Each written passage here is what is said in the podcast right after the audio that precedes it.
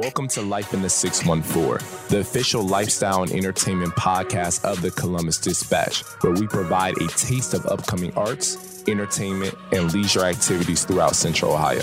This is Earl Hopkins, features reporter at the Dispatch. And on this week's episode of Life in the 614, I have special guest Chas Kaplan, co founder of the Columbus Food Truck Festival, who's here to talk about the event's revival and what attendees can expect this go around. So, Chas, before we dive into the questions, I just want to thank you for hopping on this podcast with me. Absolutely, Earl. Thank you so much for having me. Happy to be here. Absolutely. So, I want to go back and actually talk about the origins of the Food Truck Festival. I know you mentioned that um, you started it with your business partner back in 2011. So, talk about how it got it started and how it's kind of evolved since then. So, for me, quickly, it really, I started managing bands that got into the entertainment business around the year 2000, 2001. Was I was actually invited to the Michael Jackson Jackson 5 reunion concert at Madison Square Garden September 8th, 2001, three days before World Trade Centers went down. And in there, I saw that working that event as a publicist, every A list superstar, music mogul was in the house, plus obviously Michael Jackson, Jackson 5 was just ridiculous. I saw the happiest of society in the entertainment world. And people just completely blanked out and focused and present in the moment of where they were, which was watching these entertainers. Three days later, the World Trade Center attacks happened. I saw the worst in humanity and depression. And that was a trigger for me. I was already getting into the entertainment business, but that was a super trigger that said, hey, this is what I want to do. I, I, I want to play some small role in society that helps entertain people. I'm not going to be an actor. I'm not going to be a singer, but if I could be a production guy, I'm going to make it happen. So I worked hard for the next 10 years, managing bands, throwing club parties, doing whatever I could do, networking with the right people. Through that, networking with uh, Mayor Coleman at the time, and his whole thing was let's make Columbus cooler. And I embraced that. And I remember at certain happy hours and events, throwing him business plans and talking his ear off whenever I could get the chance. And finally had the opportunity to sit down with Franklin County Commissioner John O'Grady in, in the uh, winter of 2011. And actually, it was closer to the spring. And John O'Grady sat down and he asked me if I was familiar with the food truck scene that was going on in Dade County, Florida. And at the time, the Columbus Commons was being built. That was his baby, and along with the Columbus Partnership, and said, "Hey, do you think you could do a festival?" And that was whatever the exact date was. I can't remember, but it was about six weeks prior to when we would be able to do it when we actually had the date. So after I had that lunch with John or Commissioner O'Grady, I went to my now business partner Mike Galicchio and said, "Hey, thinking about doing this food truck fest event. Do you want to jump in?" He was doing something similar already or thinking about it, so it was a perfect synergy. And we said, yeah, let's do it. So we jumped up 2011. I believe the event was like July, mid July of 2011. 20 food trucks, about 20,000 people showed up. All the trucks ran out of food. It was crazy. And and right there we were, we looked at each other after like, you know, wanting to pass out of exhaustion. We looked at each other like, we got something here. You know, this is this thing's this thing's happening. From that, just exponential growth for the next five years at the Columbus Commons turned into, I think 55 trucks was most we had there. And there was probably at one point 50,000 people between the Columbus Commons, their South Lawn, which is now a condominium or building. And we had rented a parking lot across the street closer to um, 4th Street in between 3rd and 4th to add an additional 15 trucks. And uh, we were like, all right, we our goal was always to move down to the Scioto Mile, watching Red, White, and Boom down there and the Columbus Arts Festival it, that that's quickly what the Columbus Food Truck Festival size became. And we are excited for it. We moved down to the riverfront in 2017, which was a huge success. 2018 was actually really bad rain year, but we did it. We got through it. The city supported us during the moments where it wasn't raining, which kept us afloat, pun intended. And then uh, 2019 had a, the biggest year we ever had probably crowds somewhere in the range of 50 to 100,000 people. And uh, here we took the year off, whether we liked it or not, we did. And uh, now we're back 2021. And we moved to the Franklin County Fairgrounds weekend, August 21st and 22nd. And I and if it's okay, I could segue into, you know, we talk about the crowds and all of that, and I'll just be straight up and talk about the world of living in a pandemic.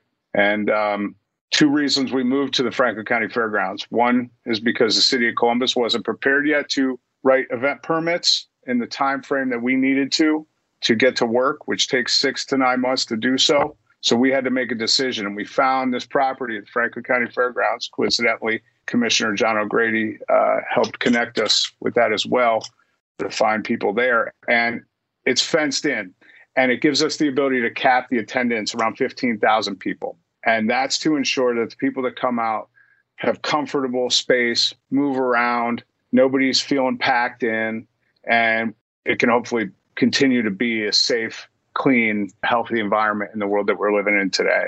So I think that's the full story how we came from there to there. And with it, and you mentioned it, you know, with the festival's revival, this will be the first time it's going to transpire in two years. Obviously, with the past year, you know, thing businesses and other events were ravaged by the pandemic. Number one, how excited are you to bring this back to local attendees and those traveling in? who usually attend these events annually. How excited are you to bring that back to the community?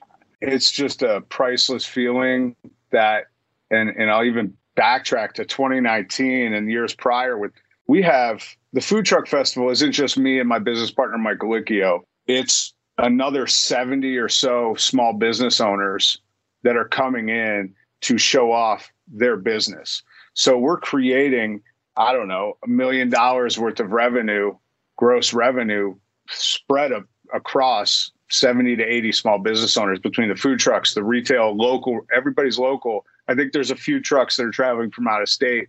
And it's just incredible to to help businesses stay on their feet, get back on their feet. Now, the food truck community, I think, really stood strong through the pandemic with a lot of community, suburban parties and get togethers, which really helped them. And for me, I oversee the Ohio State Wexner Medical Center food truck program, which obviously stayed open and stayed in business. So that helped the scenario. But I'm really just, I can't say I'm speechless because I just keep talking about it all day, but I'm excited. I, I just, I want to see some smiles on some faces, whether or not they're wearing a mask or not. You know, hopefully they're doing what's safe and what needs to be done for the betterment of the community. But I am looking forward to seeing the bright eyes, big smiles, and full bellies. In addition to the new venue space, right? Because we're going to the Franklin County Fairgrounds, I believe, right, for this year's yes. event. What other are there any other new elements that attendees can expect, or is it much of the same elements that made this festival what it is? Well, I think you're going to have a lot of the same flavor, if I could use that word, of the music, the food trucks. You know, we are featuring and, and really focused on making sure that we show off as much cuisine as possible, as much local talent entertainers as possible. But we've also added with the Franklin County Fairgrounds, we're charging a five dollar cover charge. That's to to help that fifteen thousand capacity that we talked about. But we're also adding about 160 tables, picnic table size, and seating throughout the entire festival. There's three huge buildings on site that we're using that are going to kind of be like your dining hall sort of areas and the crafters and retails will be in there along with our bars. So unlike the Scioto Mile, where if it rains, everybody scatters into the bars and restaurants around downtown. With this, if it rains, we're going to have coverage for you. There's going to be plenty of room, which is a really nice feature. We're excited about that. Also, we're attached to the Franklin County Historical Society, which has a replica village, Ohio Village from like the 1800s that's attached to it similar to what you have over the Ohio Historical Society by the, the state fairgrounds. But this is in Hilliard, so it's a little a caboose car for trains kids can get on. The village has like an old, uh, you know, 1800 schoolhouse. It's just a cool little feature for for the family uh, on Saturday, Sunday afternoon, which is a cool element. So we've got the acoustic stage, whereas downtown we had two electric stages. This year we've got you know a little downsized in that regard, where one stage is a under a uh, completely open air pavilion with a, all acoustic artists. So just wanted to keep that a little bit more relaxed, calm. but a lot of the similar artists that are playing with their full bands on the main stage inside the dining hall area, which also, by the way, has like 13 bay doors that are open to keep the whole air flowing all the way through it the entire time. But you have like Andy Shaw band, Angela Perley and her full band. Those two artists will also be playing acoustically on the acoustic stage on Sunday with their main bands on Saturday. We've got Willie Phoenix, who's just become a festival staple, obviously a Columbus icon and legend. We're excited for him and his band. We have about 50 food trucks, anywhere from seafood and lobster tails to Iowa Noodles, which is a major festival rock show festival favorite. Mikey's Late Night Slice, all the usual suspects, plus a lot, lot more new ones that I've actually never tried, and I'm excited to.